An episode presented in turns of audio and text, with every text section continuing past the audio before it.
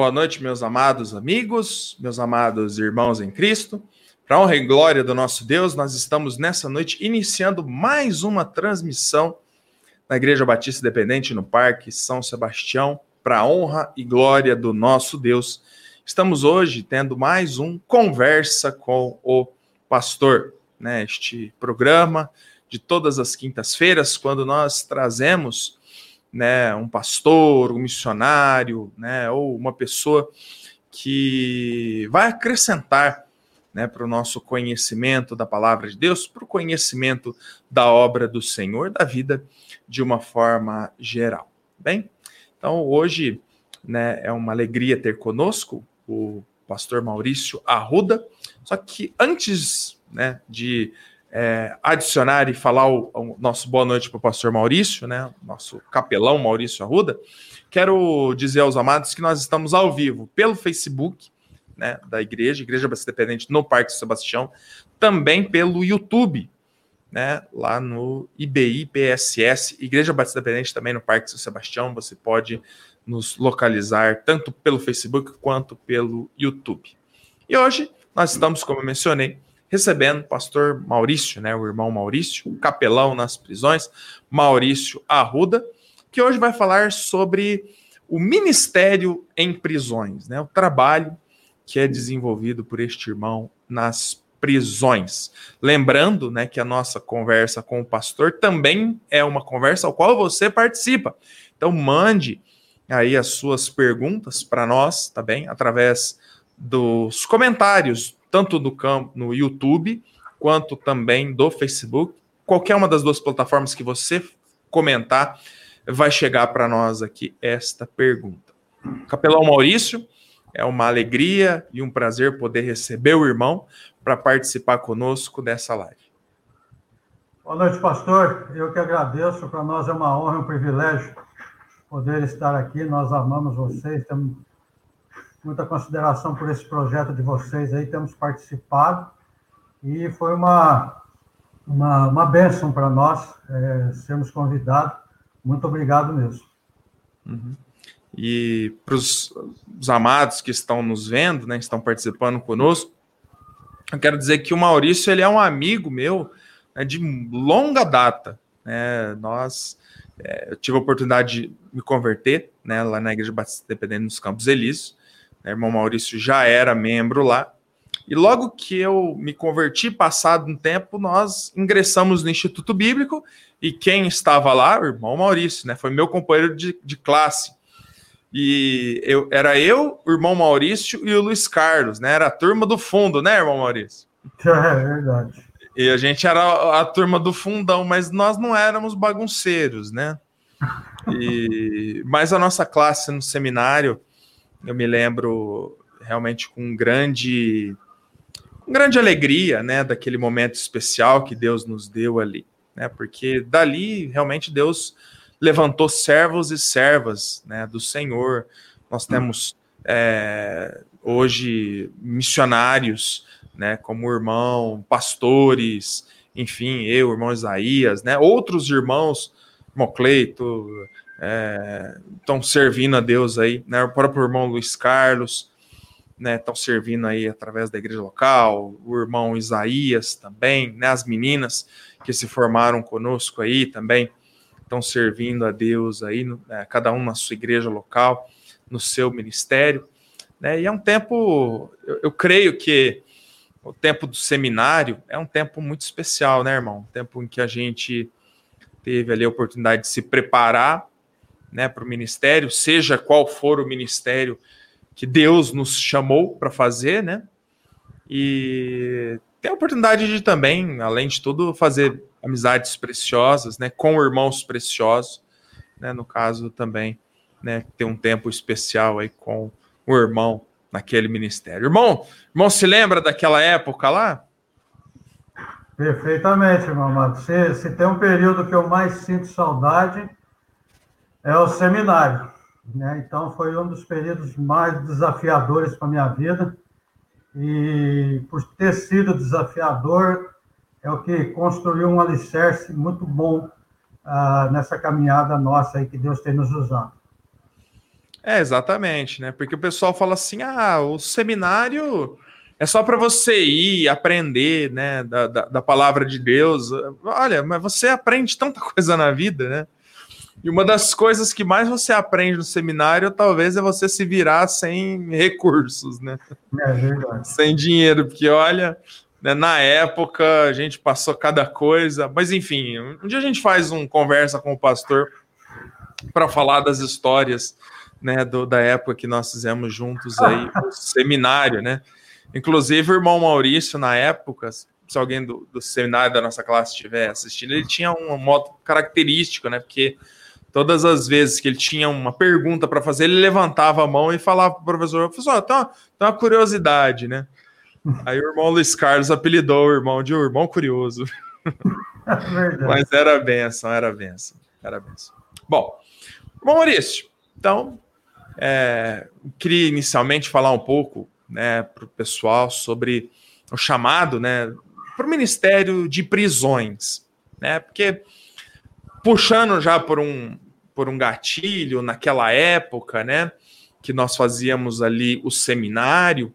Óbvio que cada um, quando nós fazíamos e nos preparávamos né, para servir a Deus, cada um tinha algo em mente, né? Talvez um queria ser missionário, fundador de igrejas, outro é, como pastor Isaías, trabalhar em ministérios transculturais, enfim.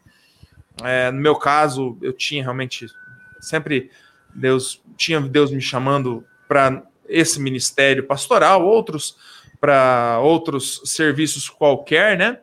Mas eu, eu creio até mesmo que o, o irmão sobre o chamado prisional, talvez antes do irmão ter o contato com o ministério Rocha Eterna, Talvez o irmão nunca tinha pensado nessa possibilidade, né, irmão? Mas me conta aí, como que foi, como que aconteceu o, o, o Ministério de Prisões na vida do irmão?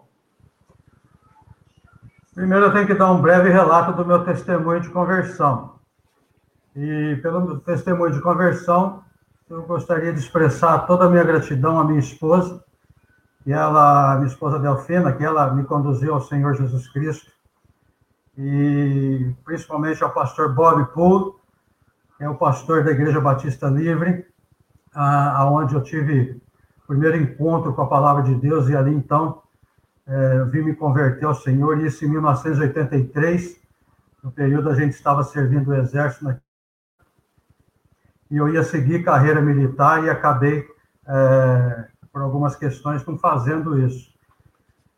Mas em 87 eu acabei me afastando de Deus, onde eu fui aprisionado pelo diabo durante 10 anos. E em 97, quando ele nos deu oportunidade novamente, a minha esposa, ah, que em nenhum momento desistiu de mim naquele período, ela nos convidou para estarmos indo numa igreja, ah, e aí, justamente a Igreja Batista ali da Veiga Miranda.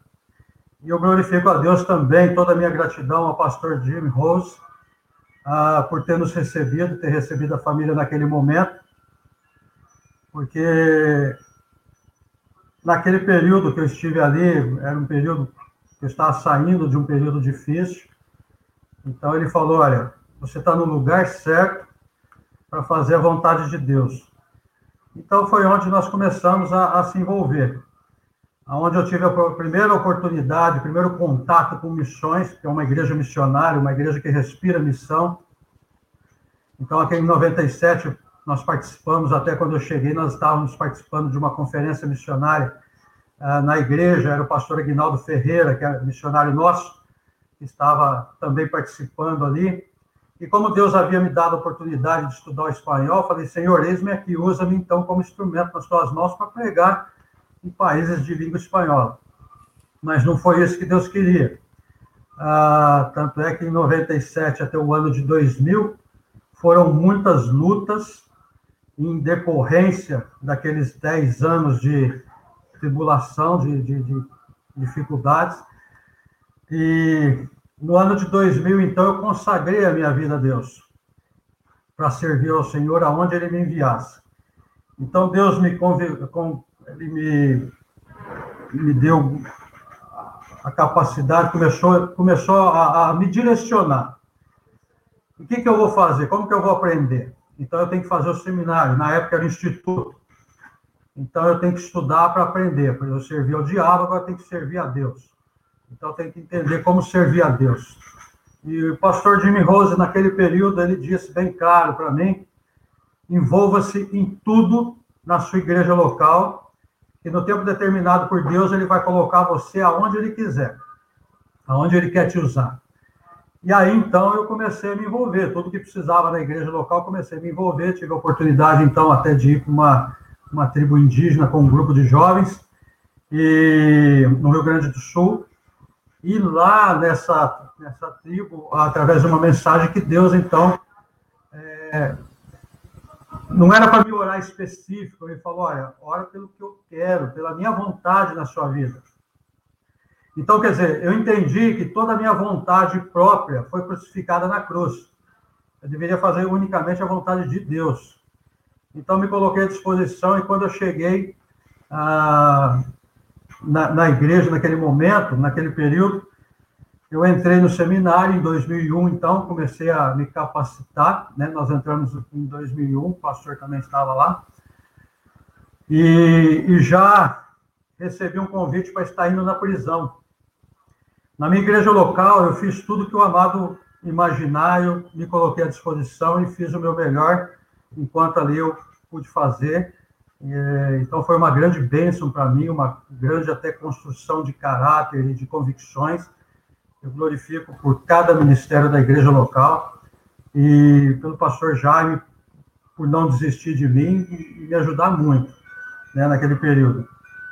E fazendo o seminário, eu tive a oportunidade, nós tivemos o privilégio de conhecer também toda a minha gratidão ao pastor Bob Sizemore, que hoje ele não se encontra em nosso meio, está no céu, na glória, mas por ele ter uh, se colocado à disposição em amor ao Brasil e ter vindo aqui mostrado, apresentado o trabalho nas prisões. E de todo o trabalho que eu fazia na igreja, já me colocava à disposição imediatamente, que a obra de Deus é imediata, esse foi o primeiro ministério, o primeiro toque de Deus que eu me recusei aí imediatamente. Ah, o até então missionário, o pastor João Henrique, que estava iniciando esse trabalho na época, eh, ele tinha feito esse convite para mim como voluntário, de imediato eu não aceitei. E aí foi aquela luta, né? Porque Deus já tinha eh, respondido para mim, já tinha me confirmado. Aí foi aquele braço de ferro com Deus que durou quatro meses de oração, quatro meses de lágrimas. Foi quando então me coloquei à disposição para ir como voluntário. E através desse trabalho de voluntário é que Deus, voltando para a prisão, é, entrando dentro daqueles, daquelas prisões, é, Deus então ele confirmou essa obra na minha vida. Então foi uma grande bênção, até porque foi um momento um momento que assustador, quando eu entrava na prisão de Ribeirão Preto, foi a primeira que eu fui, a minha oração é que eu saísse de lá. Né, que não houvesse problema nenhum que eu saísse de lá. E o pastor João Henrique, ele havia pregado, e ele abriu oportunidade até para mim dar um testemunho, deu um testemunho, e um jovem bateu nas minas costas e disse assim, o pastor, porque ali todo mundo eles chamam de pastor, né? Pastor, tem um rapaz na cela que quer falar com o senhor. Eu falei, ai meu Deus. Aí foi aquela aquela tensão, né? Como, como, como Estevão, como uh, Estevão diz, né? Nas tuas mãos, Senhor, entrego o meu espírito, né? Aí foi quando eu tive lá que eu cheguei na grade e aquilo me entristeceu, porque era um amigo meu. Ele se manteve no caminho que estava, então eu pude ver ele ali, só que ao mesmo tempo me alegrou de ver a misericórdia de Deus na minha vida. Né? Então, é, foi a partir daí que realmente eu fui tocado por Deus. E naquela primeira semana eu nem dormi em casa, nem consegui dormir, né? É, aquela luta, aquela batalha espiritual de prisões, então, eu, mas, graças a Deus, Deus ele dá o refrigério e o conforto para que você faça a obra dele é, sempre o seu melhor. É, é uma benção. Né? Eu tive a oportunidade de tudo isso, um pouco que o irmão Maurício tem mencionado, tive a oportunidade de, de ver com meus próprios olhos, né? Quando os irmãos, os, americ os irmãos americanos vieram né, do Rocha Eterna inicialmente, né, levantando ali aqueles homens de Deus para servirem a ele através do ministério prisional, né? E a gente realmente viu como Deus agiu, né? Eu vou até depois falar um pouco sobre uma experiência que eu tenho com o Ministério Rocha Eterna. Só quero destacar aqui os irmãos que estão participando conosco, né? Você mencionou a sua esposa, a sua esposa está participando conosco aqui. É. Ela diz: Ó, faço parte desse abençoado ministério. Glória a Deus, né? É, nós não temos né, pastoras, enfim, né? É, as, são as nossas mulheres, não tem um, um título, né, especificamente. Fiel, fiel companheira de ministério. É, mas, é, mas são as nossas companheiras de ministério. Deus abençoe a irmã Delfina. Né? É uma, uma, alegria ter a irmã conosco aqui também. Né? Vários irmãos já mandaram aqui é, o seu o seu boa noite, né? Quero destacar rapidamente aqui a minha mãe, Dona Valentina, o irmão é, João Henrique, né, que está conosco aqui também, o pastor Aguinaldo está aqui conosco também, o irmão João Henrique e o pastor Aguinaldo também trabalham com o Rocha Eterna, né? O pastor Rodolfo, que está conosco aqui também, a irmã Margarete, né? O Clóvis está aqui conosco também, o irmão Mário, o irmão Wilmo. O irmão Wilmo foi nosso professor de seminário, né? De hermenêutica. Né? hermenêutica. Né? A Isabela está aqui conosco também. Mas tem uma pergunta interessante, uh, capelão, do irmão Dinho lá de Serrana né? Ele diz aqui: Boa noite, amados. Missionário Maurício é uma benção e muitas almas foram salvas por Deus pelo evangelho pregado por ele. Deus continua abençoando seu ministério como servo de Deus. Na realidade, não era uma, era uma pergunta, mas era aqui uma, uma constatação. E realmente, é, irmãos, esses irmãos que, que, que levam o evangelho às prisões, né, são realmente irmãos muito especiais, muito preciosos. Bom, Maurício, eu queria que o irmão falasse um pouco, então, nessa noite para os irmãos que estão conosco, né, nos assistindo. Queria que o irmão falasse um pouco o que é o Ministério Rocha Eterna. Né, o que, que o Ministério faz, né? É, os irmãos vão lá dentro da prisão, como que funciona o Ministério Rocha Eterna, como que ele começou, como que ele funciona aqui no Brasil, né? Se o irmão tem esses dados, tem esse conhecimento de onde, onde ele está presente? A, a missão ela começou nos Estados Unidos, se estendendo aí por vários países. Hoje nós estamos é, no Brasil. Hoje eu particularmente já estou há 19 anos nesse ministério e ela tem uma ampla ação de envolvimento é, espiritual e também social, porque o que ela busca, o que ela busca é alcançar almas, tanto antes da prisão, que seria a prevenção com a capelania escolar, capelania cristã escolar. Então você tem um trabalho, a missão ela tem um trabalho de prevenção às crianças, jovens e adultos para não estar indo para as prisões.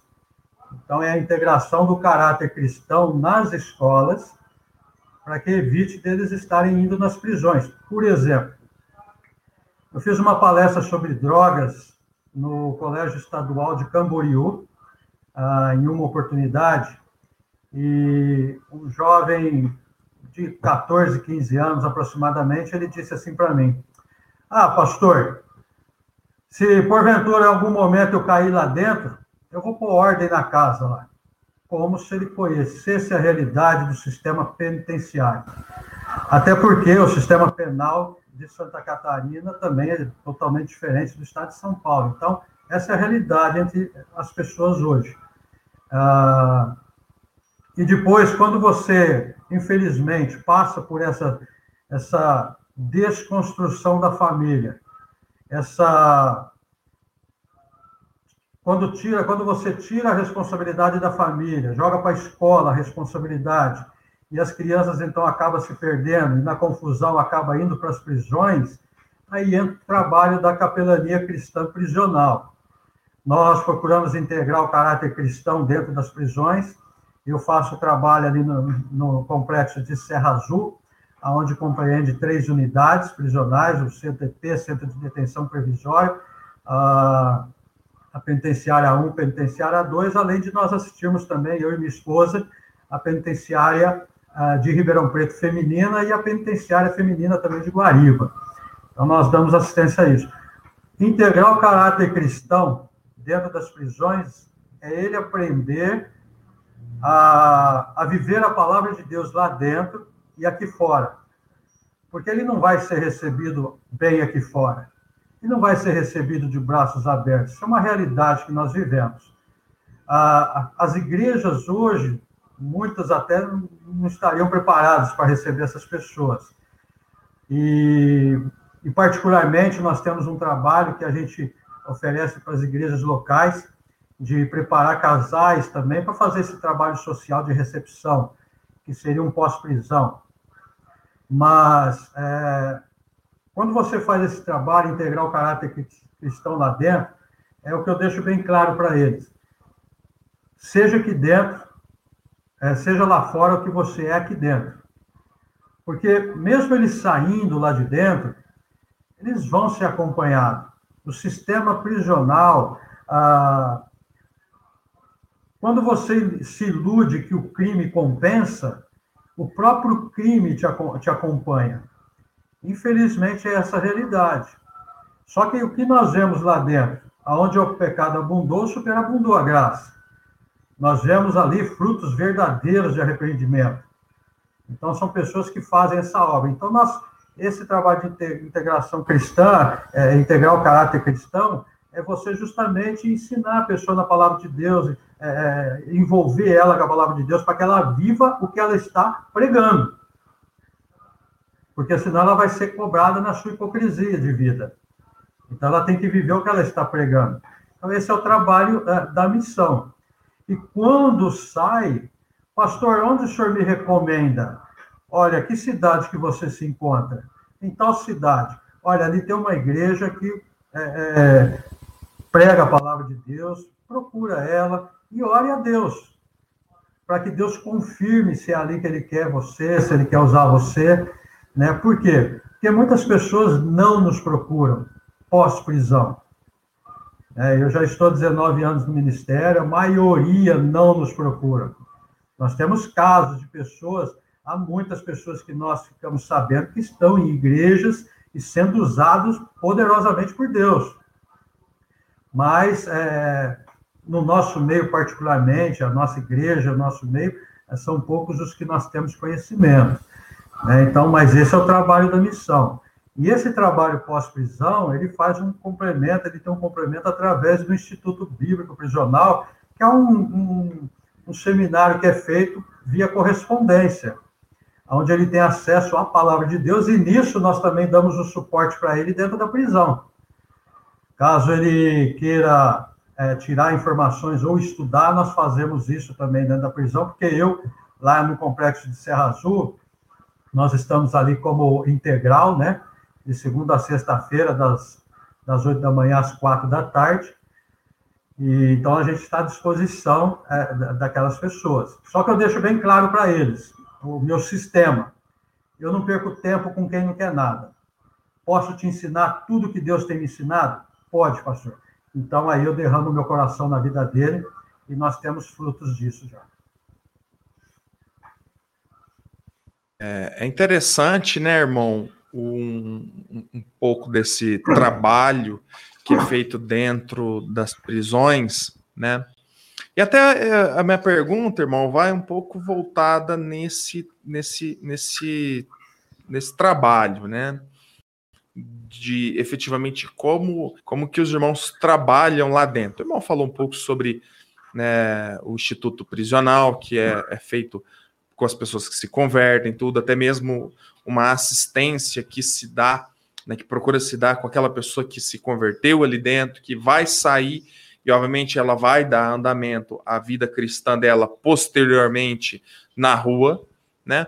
Mas, uh, irmão Maurício, é, como que é efetivamente o seu trabalho dia a dia dentro da prisão? Vamos, vamos imaginar que hoje é um dia normal, que o irmão vai para dentro da prisão. Como que é a, a dinâmica do trabalho do irmão lá dentro?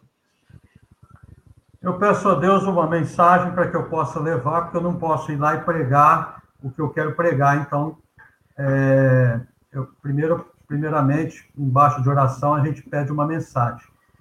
Eu, particularmente, costumo desenvolver essa mensagem a semana inteira, porque, como são vários pavilhões, é, então são pessoas diferentes, então eu procuro desenvolver ela é, em todos esses pavilhões, todos os lugares que nós temos acesso. Não só aos pavilhões, mas toda a área administrativa, nós temos acesso a toda a unidade prisional, graças a Deus. É o trabalho que Deus tem consolidado ali em Serra Azul. E nós vamos pronto para pregar. E, mas muitas vezes não sai a pregação, porque a capelania é um trabalho de relacionamento.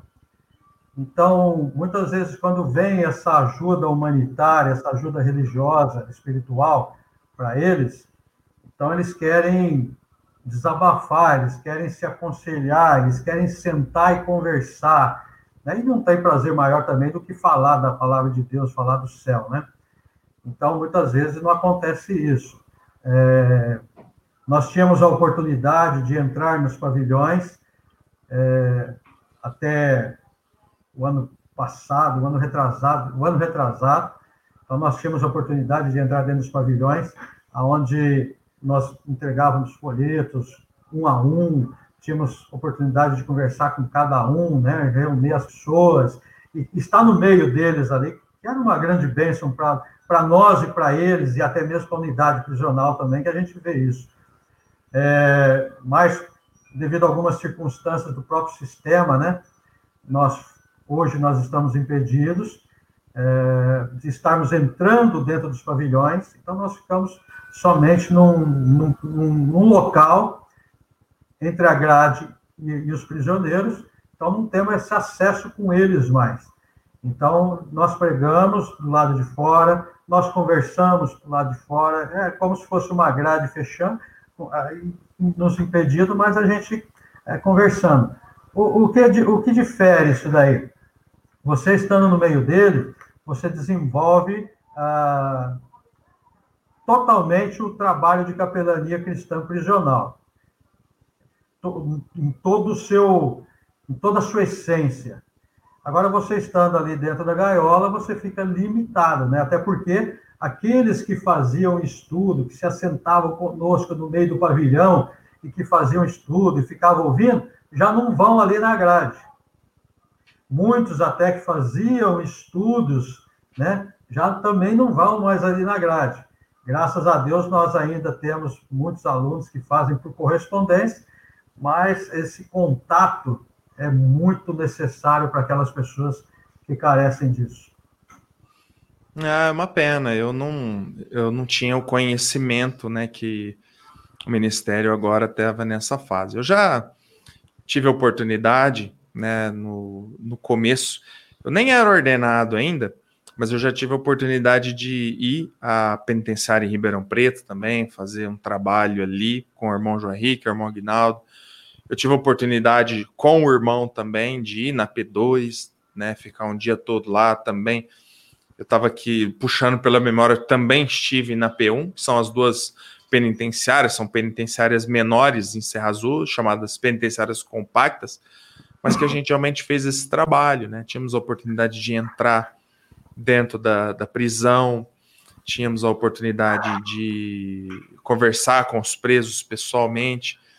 E eh, o irmão, no seu testemunho, o irmão falou algo interessante, que quando, quando o irmão entrou, né, e viu, e um amigo seu lhe chamou, né, e, a, e eu queria só dizer algo também da também aconteceu comigo, né? Da última vez que eu fui, inclusive, fui com o pastor Rodolfo e o, e o pastor Bob Sizemore, né, em uma prisão. Nós entramos lá e, e, e, pregando ali, eu tive a oportunidade de pregar uma mensagem muito especial, eu encontrei um rapaz lá, depois ele que na realidade me encontrou, né, lá e, e, ele tinha trabalhado já para mim, né, na, na, empresa que eu tenho de, de, panfletagem aqui em Ribeirão Preto, né, então você vê, né, como que as coisas são, né, e aquele dia me pesou muito o coração, viu, irmão Maurício, porque eu fiquei meditando, eu não tinha pregado para ele, né, eu não tinha falado naquela correria de trabalho, tudo, eu acabei não pregando para ele sobre o Senhor Jesus, né? E tive que pregar lá dentro de uma prisão, né? Então aquilo realmente me pesou o coração. Né? Tanto que hoje, né, também é um ministério do Rocha Eterna, que até o pastor Rodolfo está é, desenvolvendo, né? E que é o, a, o Ministério Construindo Caráter, que é um ministério que vai até as escolas ensinar caráter cristão se você gostaria até de conhecer esse, esse ministério, na, na, conversa com o pastor lá no YouTube, é, é o primeiro, a primeira conversa com o pastor, a gente fez um, um piloto, né? Você pode ir lá, a primeira conversa, eu tive conversando com o pastor Rodolfo sobre esse ministério.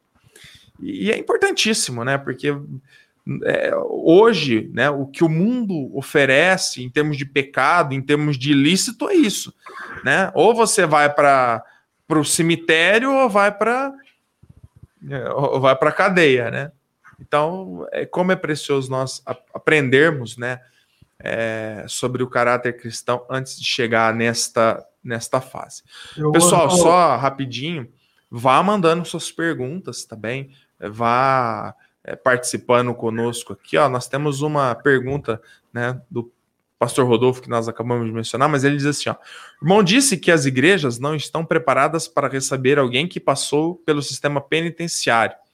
O Rocha Eterno oferece algum apoio às igrejas para prepará-las para receber o mesmo? Pastor Rodolfo. Pastor, a, o que eu tenho, o que eu particularmente tenho desenvolvido e proposto às igrejas e algumas têm até colocado em prática, é, algumas de São Paulo é, colocaram em prática e parece que estão sendo bem sucedidas, é que eu apliquei, eu desenvolvi o trabalho de capelania cristã prisional para um trabalho de capelania é, cristã pós-prisão familiar. Ou seja, eu dou, dou, dou um treinamento de capelania cristã para casais, para casais que têm o desejo de estar desenvolvendo esse trabalho. E a partir daí, então, é, em concordância com a igreja, né, que a igreja tem que recomendar esses casais, e a partir daí a gente começa a, a ensiná-los como receber. Agora, por quê? Porque cria-se uma dependência muito grande entre as pessoas que saem da prisão, entre familiares.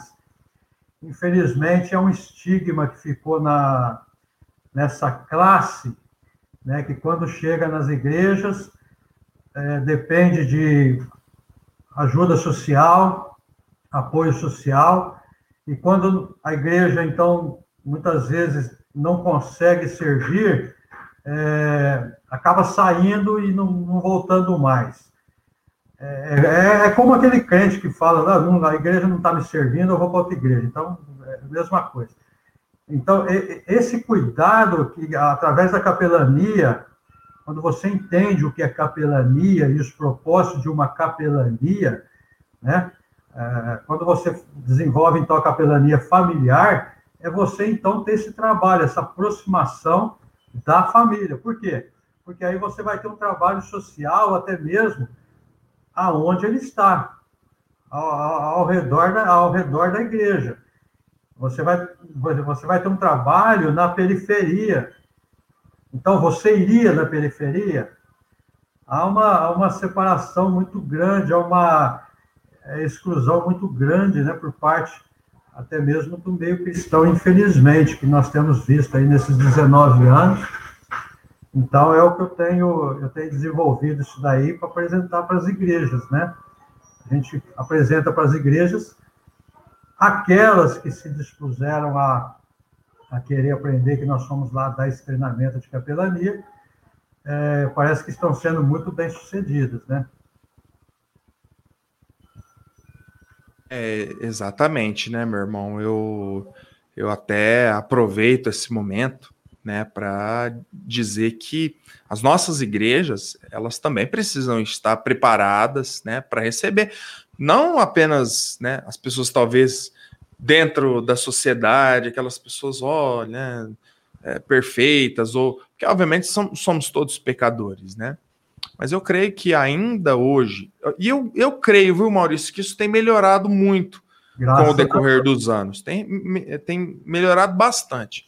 Mas eu acho que ainda nossas igrejas precisam aprender né, a, a praticar o amor cristão na sua essência, né? É até interessante quando, numa passagem do Evangelho, né, o Senhor comentando ali com é, algumas pessoas, né, aquela passagem, ah, estive estive nu e me vestistes, né? Ali o Senhor Jesus, é, ele estava falando e as pessoas ficavam, mas quando, Senhor, nós tivemos nu e, e te vestistes, né? Desamparado e te amparamos, tudo. Então Jesus disse: Olha, quando você fez isso a um desses pequeninos, você fez a mim. Então, falta muitas vezes em nossas igrejas essa visão, essa visão de trabalhar com as pessoas, né? Independente daquilo que ela fez, né? Porque na verdade, irmão, somos todos pecadores, né? Uns maior menor grau, mas o que a gente tem que ter em mente é o seguinte: para Deus não existe pecadinho ou pecadão, né? Para Deus, desde o cara que assassinou alguém e foi para prisão, ele é um pecador, quanto alguém que contou uma mentira. Óbvio que as consequências do pecado elas são diferentes, né?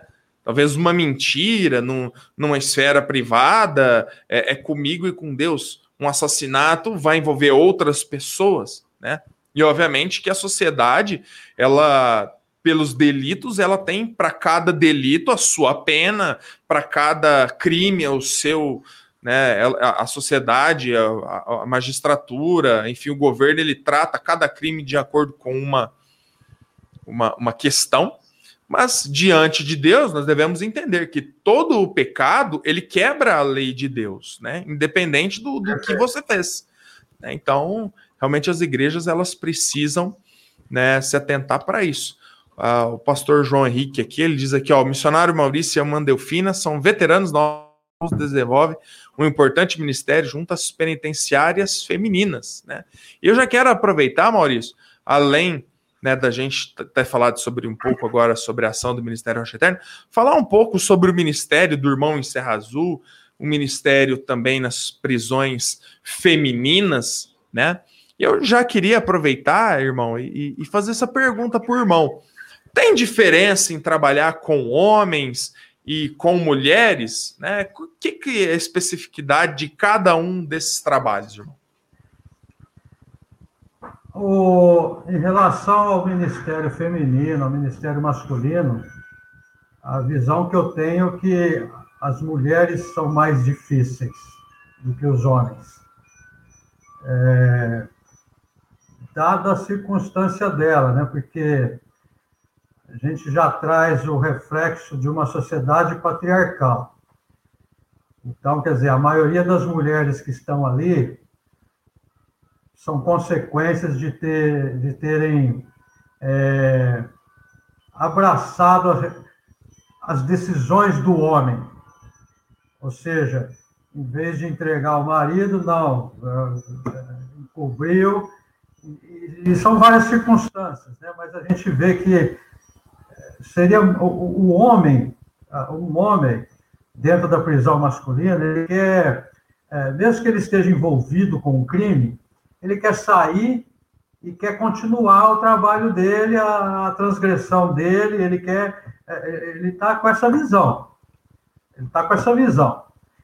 É, em vista do que as, que as mulheres, acho que ali é o último grau de, acho que é, é, é tipo assim, de humilhação para a mulher, né? Então a gente vê hoje muitos trabalhos feitos com as mulheres o próprio Senhor Jesus, o quanto valorizou as mulheres, é, é, quebrando esse, essa, esse estigma de, de, de, das mulheres colocando mulheres que foram taxadas com nomenclaturas é, que, que, que, se diferenciam na sociedade, né? mas colocar dentro da própria genealogia dele, então, como referência, né? porque quando se dá nome, é dada a importância que ela tem, realmente, porque senão poderia se mencionar as mulheres, né? mulher, essa questão. O trabalho que nós fazemos em Serra Azul, e eu quero estender toda a minha gratidão aí a todos os diretores que desde 2001, 2002, desde 2002, abriram as portas, em especial o doutor Reginaldo, ali hoje é, diretor do, da, da P1 de Serra Azul, né, que tem acompanhado a gente aí desde o início. Então, eu glorifico a Deus pela vida dele, pela, por tudo que ele representa para a missão e para o trabalho de capelania cristã prisional ali, né, naquele lugar. E todos os demais, né? Tanto o diretor de, de do CDP, doutor Valdemar, um grande amigo nosso também. Nós temos conversado muito acerca da palavra de Deus, tem sido uma grande bênção. Doutor Leandro também, que tem nos dado muita oportunidade a doutora Elaine, ali, que cuida também da penitenciária feminina de Ribeirão Preto, muito obrigado. E a própria doutora Célia, né, que estava em Serra Azul, agora tomou posse é, na penitenciária de Guariba. Antes era a doutora Juliana, que ah, era diretora de Ribeirão Preto, e quando tomou posse em Guariba, nos convidou para irmos para Guariba, continuar o trabalho lá. Então, foi uma grande bênção, e esse é o trabalho que Deus tem realizado. Ele consolida a obra e ele vai expandindo, né? A própria diretoria vão, vão nos chamando. Até tem, tem alguns diretores que eram de Serra Azul, que não vê a hora de eu ir para Pirajuí, né? Na região de Pirajuí, que são seis unidades prisionais ali também. Então, o trabalho nosso é chegarmos lá, de segunda a sexta, das 8 da manhã às 4 da tarde, está em período integral, temos acesso a todos os lugares da penitenciária. Nós, até na oportunidade, almoçamos com eles ali também, é, juntamente para por causa da logística, né? Não, não, tem como, dado as circunstâncias financeiras, não tem como você ficar indo e voltando de Ribeirão Serra Azul, né?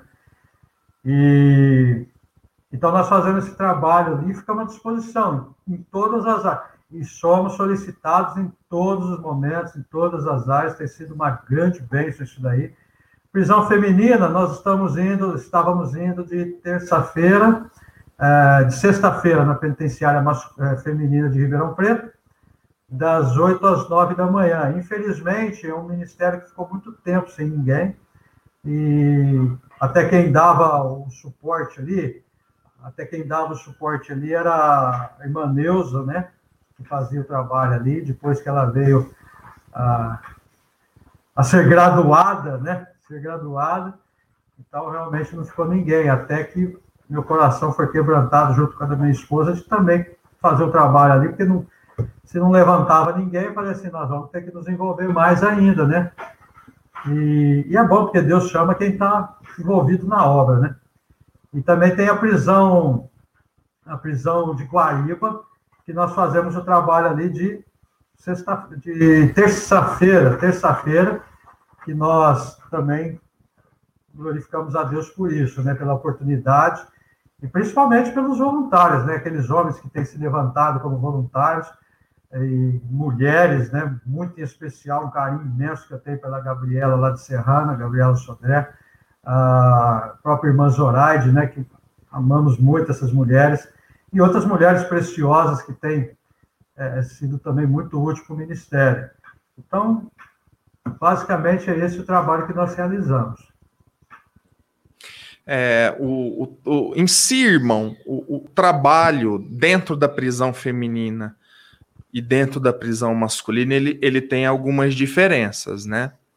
Por exemplo, na prisão feminina, o irmão não pode entrar sozinho, teria que entrar junto com uma outra, é, uma outra mulher também, né, com a sua esposa ou com uma outra irmã.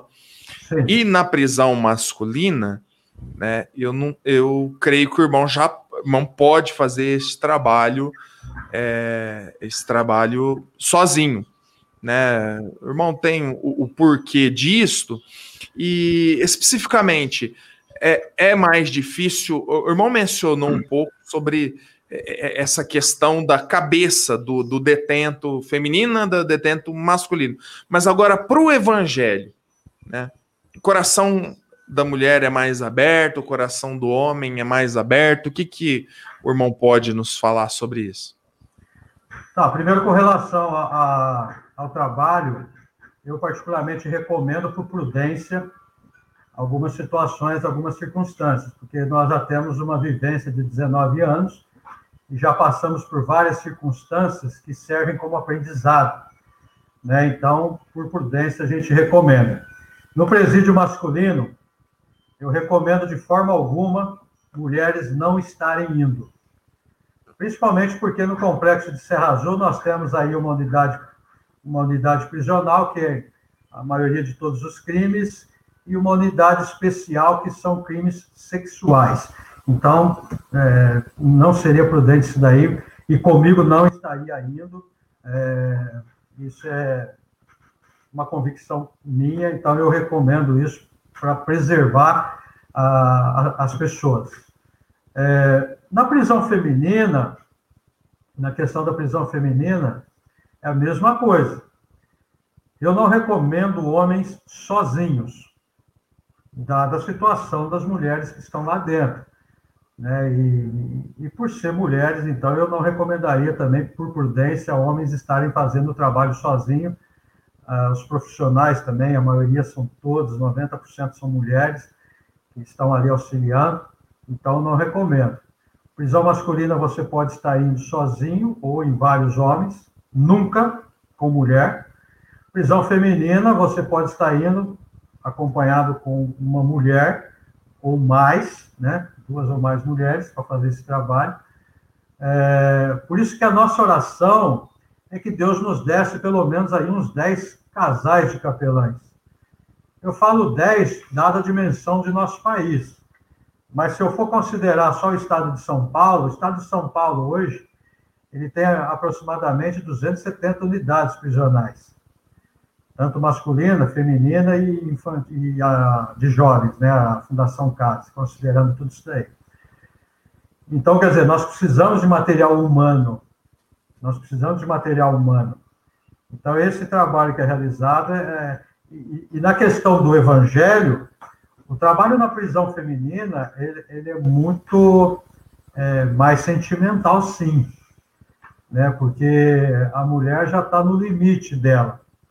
Então, quando chega uma palavra de esperança, quando chega uma mensagem de Deus que há futuro para a vida dela, né? então, quer dizer, é, é uma bênção muito grande você, você ouvir de uma mulher ou ouvir dos homens quando que o senhor vai voltar.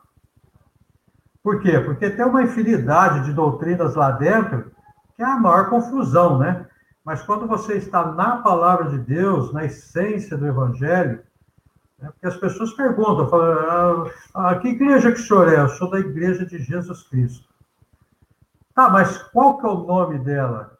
O sangue de Cristo aquela que foi comprada pelo sangue de Cristo. Não, mas onde o senhor congrega lá? Ah, o senhor fala o templo, eu sou batista. Né?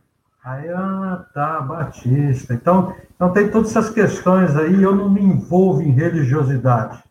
Uhum. É que a expressão, é, a expressão religião, ela saiu, ela está saindo da Constituição quando nós temos liberdade religiosa.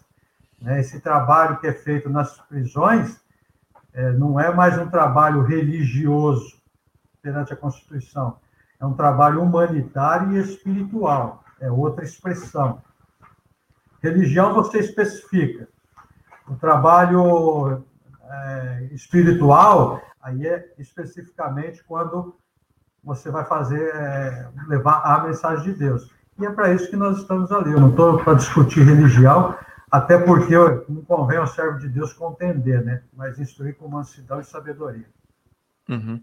É, mesmo porque, né, é, há um, um, natural sincretismo religioso quando você coloca várias pessoas que tiveram várias formações religiosas, né, como nós estamos dizendo, algumas talvez né, dentro do meio evangélico, frequentando uma ou outra igreja, né?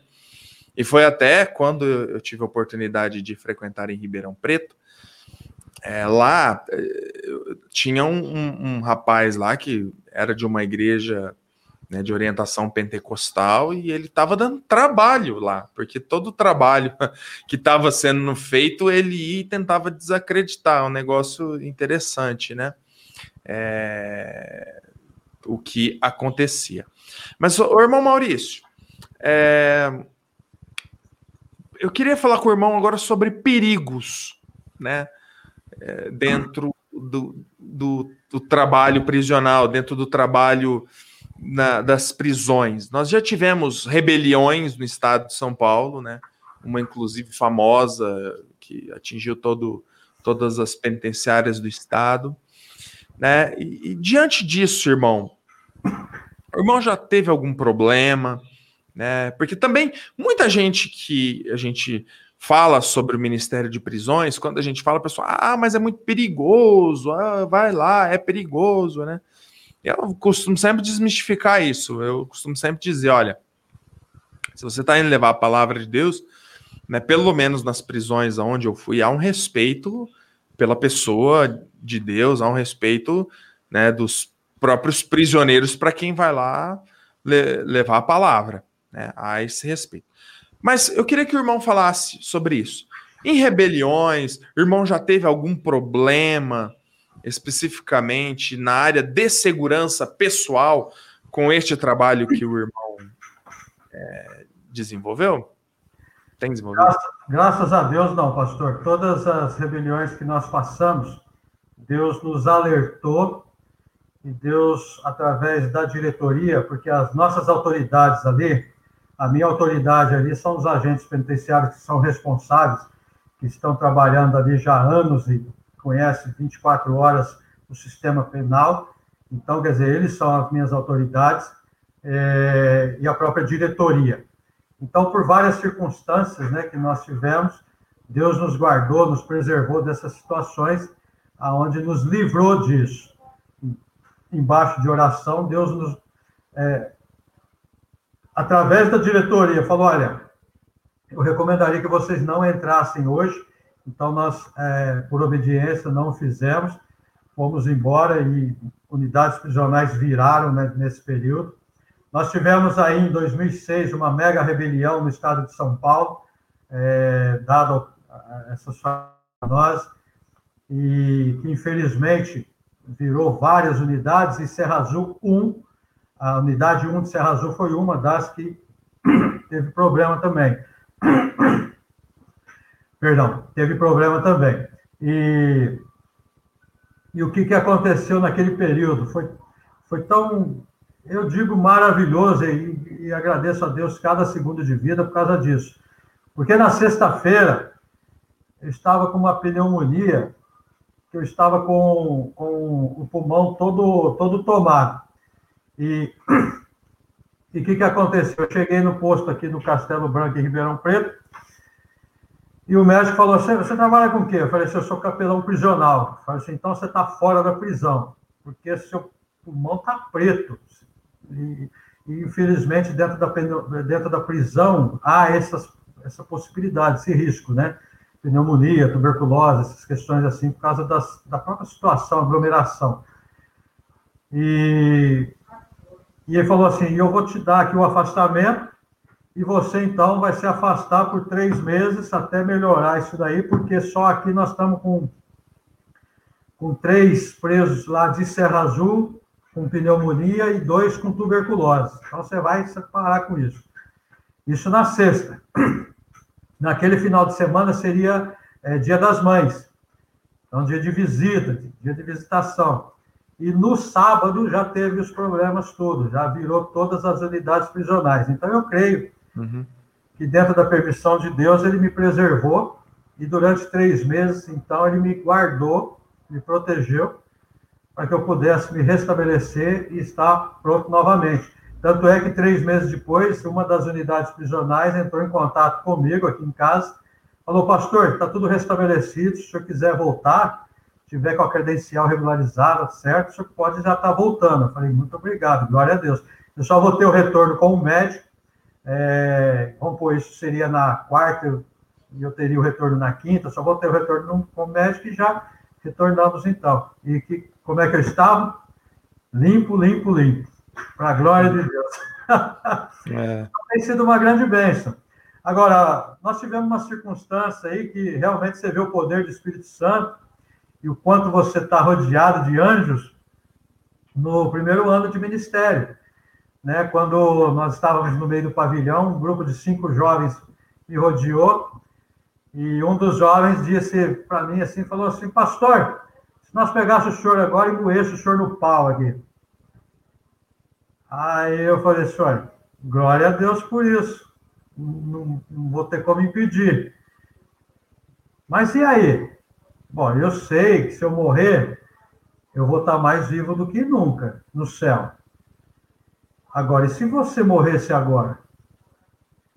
Porque Deus, na sua infinita misericórdia, ele me trouxe aqui para pregar a mensagem dele. Ele poderia muito bem te fulminar aqui e tirar sua vida agora. Aí ele, o outro virou, falei, maluco, e já sumiu dali, os outros três sumiram e ficou só um. Ô pastor, o senhor me perdoa, o senhor me perdoa. Foi, meu querido, Deus já te perdoou. Se você está aqui é para você ouvir a mensagem de Deus. Então, quer dizer, o apóstolo Paulo diz: seja pela vida ou seja pela morte. Eu estou aqui para servir. Você está aqui para ouvir. E foi maravilhoso, né? Porque todos eles ouviram. Não se manifestaram, não declararam nenhuma é, decisão, mas sentaram lá no fundo, no canto, e ficaram ouvindo. E foi uma benção. E quando eu saí da prisão, aí que eu senti mesmo o que, o que tinha acontecido. Ou seja, é quando você vê que realmente, pastor, é, a gente está nas mãos de Deus mesmo, né? Ah, e Deus cuida e Deus guarda, né? Não tenho dúvida disso. Ô, irmão, é, antes de nós irmos para as próximas perguntas, quero convidar os irmãos que estão vendo essa live, a, a, se inscrever no nosso canal no YouTube, se inscrever no nosso canal também no Facebook, Igreja Batista Independente no Parque São Sebastião, tanto no YouTube quanto no Facebook, se inscreve lá. Bom, o pastor Rodolfo, ele pergunta das oportunidades, né, em quantas penitenciárias há no estado de São Paulo. O irmão já citou, foi 270, né? Isso. Englobando tudo, prisão feminina, prisão masculina. E Perfeito. também a Fundação Casa, que, aliás, é a pergunta aqui da Paty Gonçalves. Ela pergunta, né? Se a missão já pensou em ter um ministério para adolescentes, né? Na FEBEM, que na realidade hoje não chama mais FEBEM, chama Fundação Casa. Já pensou, Maurício, tem um trabalho lá? Nós temos orado, pastor, nós temos orado para todos aí que quer ser usado por Deus. Há um campo imenso uh, com a missão, através da missão. Uh, nós não temos trabalho em Fundação Casa em nenhum lugar aqui no Brasil, mas nós temos orado, tanto para capelães, casais, tanto para voluntários, porque quando nós, por exemplo, vamos com vários voluntários em uma unidade prisional, você tem a possibilidade de alcançar mais é, pavilhões. Né? Então, quer dizer, você consegue dividir aqueles voluntários depois dos treinamentos que são realizados, então você divide, é, coloca, um líder para se responsabilizar, é, responsabilizar e faz isso. Então, seria nosso desejo. Nós temos orado pelo nosso estado, pelo nosso país. Nós temos aí, é, só no estado de São Paulo, hoje, uma população carcerária de quase é, 270, 280 mil presos também. Então, é, o campo é vasto, só que não temos material humano. Não temos material humano. Por isso que é o nosso clamor às igrejas, é o nosso clamor às lideranças eclesiásticas. Ou seja, o campo é vasto. É verdade. É vasto. Uhum. Bom, irmão, já partindo para a nossa pergunta, foi interessante que no roteirinho que a gente fez, a gente ia falar um pouco sobre pandemia, né? Aí o pastor Josiel já se adiantou e ele pergunta aqui: olha, olá, amado do Senhor, gostaria de saber do missionário Maurício como estão atuando neste momento na pandemia. Né? Como que nós estamos atuando, irmão Maurício? Estamos atuando ou não estamos? pastor Josiel, temos orado por vocês todos os dias, pastor, nosso missionário também.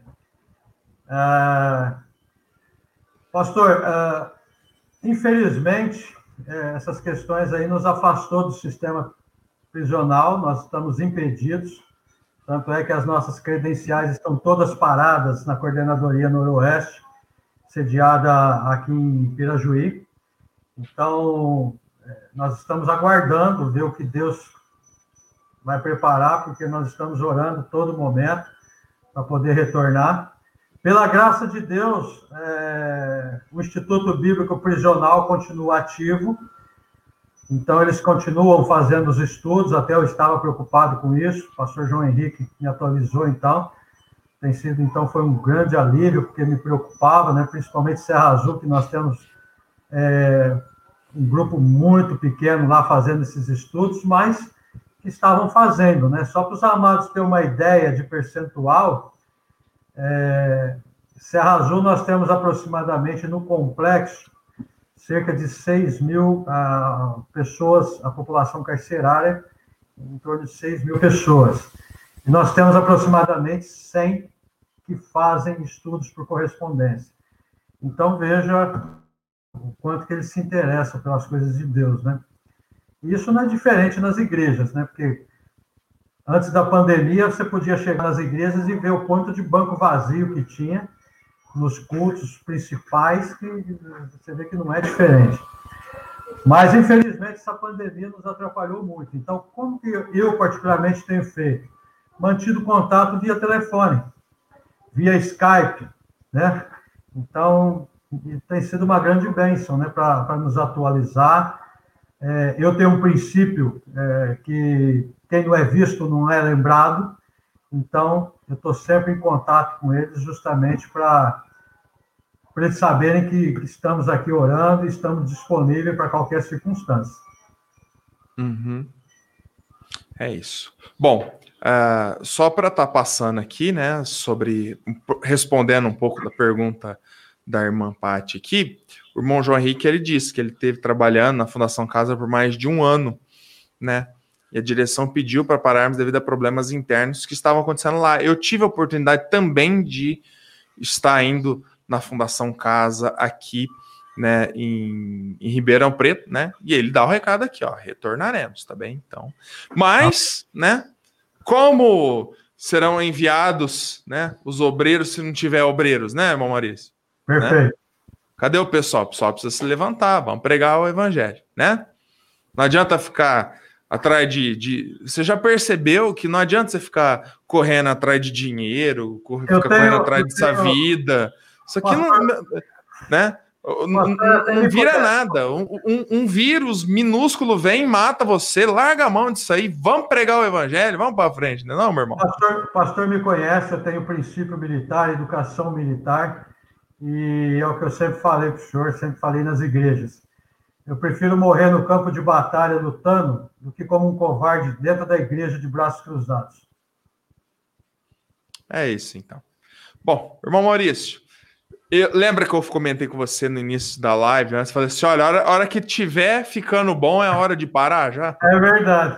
Esse é o nosso princípio aqui no Conversa com o Pastor. A hora que o negócio tá ficando gostoso, tá indo bem, aí já é hora de, de encerrar. Mas, o irmão Maurício, eu quero agradecer muito né, o tempo que o irmão dispensou a nós, né, para nós termos essa conversa. Realmente eu tenho um carinho muito grande pelo Ministério Rocha Eterna. Quando o irmão falou sobre o pastor Bob Sizemore, né, e foi alguém que, enfim, É, ele era alguém, eu só tenho uma palavra para dizer, ele era alguém especial, né? alguém que Impactou quando vinha no Brasil fazia questão de vir na nossa igreja, era um amigo pessoal e né, eu senti muito a partida dele. E o legado que esse irmão deixou, vindo no Brasil, começando o Ministério Rocha Eterna, né, levantando né, recursos, enfim, o trabalho dele realmente foi maravilhoso. Né? Então eu me espelho em homens como o pastor Bob Sizemore, né? como o pastor Jaime, que o irmão mencionou aí também. Né? A gente se espelha em homens de Deus como esses para continuar fazendo a obra do Senhor, tá bem? Então, que cada um dos amados irmãos que estão nos vendo e nos ouvindo, né, que você realmente possa meditar sobre tudo que ouviu, né, e orar a Deus, dizer assim, Senhor, qual é a vontade do Senhor para minha vida, né? Amém. Ainda que não for nos ministério, no ministério das prisões, mas eu tenho certeza que o que Deus não quer para você é que você seja alguém que não faça nada para Ele, alguém que simplesmente esteja parado, né, ou esteja se envolvendo com as coisas desse mundo que não vão levar ninguém a lugar nenhum. Meu amado irmão, só antes de me despedir do irmão, temos aqui o, o, o e-mail, se você gostaria de se comunicar com o nosso irmão Maurício, né, é o Maurício roabr@yahoo.com. É esse daí. Nesse QR Code que está aparecendo em cima, se o irmão depois acessar, né, irmão já cai direto na página do Rocha Eterna do irmão Maurício, rochaeterna.org barra Maurício. Lá tem todas as informações sobre o trabalho, sobre o ministério do irmão Maurício também, tá ok? Irmão Maurício, mais uma vez, muito obrigado pela sua participação conosco. Foi uma grande bênção, principalmente para a gente falar sobre o Ministério Rocha Eterna, sobre o ministério do irmão, e que Deus realmente abençoe o irmão abençoe o trabalho especial que o irmão tem desenvolvido. Eu que agradeço, pastor, toda a consideração, todo o carinho. Muito obrigado por tudo. Não, não tem como expressar toda a nossa gratidão, mas é, muito obrigado mesmo. E as, a igreja que foi comprada pelo sangue de Jesus Cristo, que estiver disponível para servir ao Senhor nas prisões conosco. Você vai entrar, Deus vai com você, você vai sair, Deus vai com você, e depois disso, você nunca mais vai ser a mesma pessoa. Uhum. É isso então. Muito bem, meus amados, então nós estamos encerrando mais essa transmissão. Quero relembrar a todos os irmãos que mais para frente, daqui um, dois dias, Toda essa entrevista vai estar disponível no Spotify, né? Está aí, tá bem? Você pode procurar lá a Igreja Batista de Belém no Parque São Sebastião. Aliás, conversa com o pastor, né, pastor Rodolfo? Conversa com o pastor. Tem esse QR Code também, você pode nos procurar lá. Essa entrevista com o missionário capelão Maurício vai estar à disposição, tá ok? É isso, então. Quero agradecer a cada um dos amados irmãos que participou. Deus abençoe e até a próxima quinta, se Deus permitir.